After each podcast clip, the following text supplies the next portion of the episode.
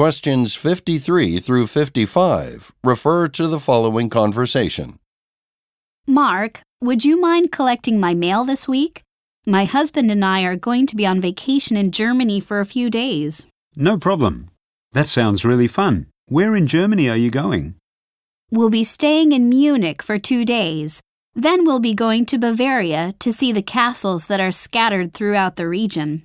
My husband has a strong interest in the history of the region, so he's anxious to see them.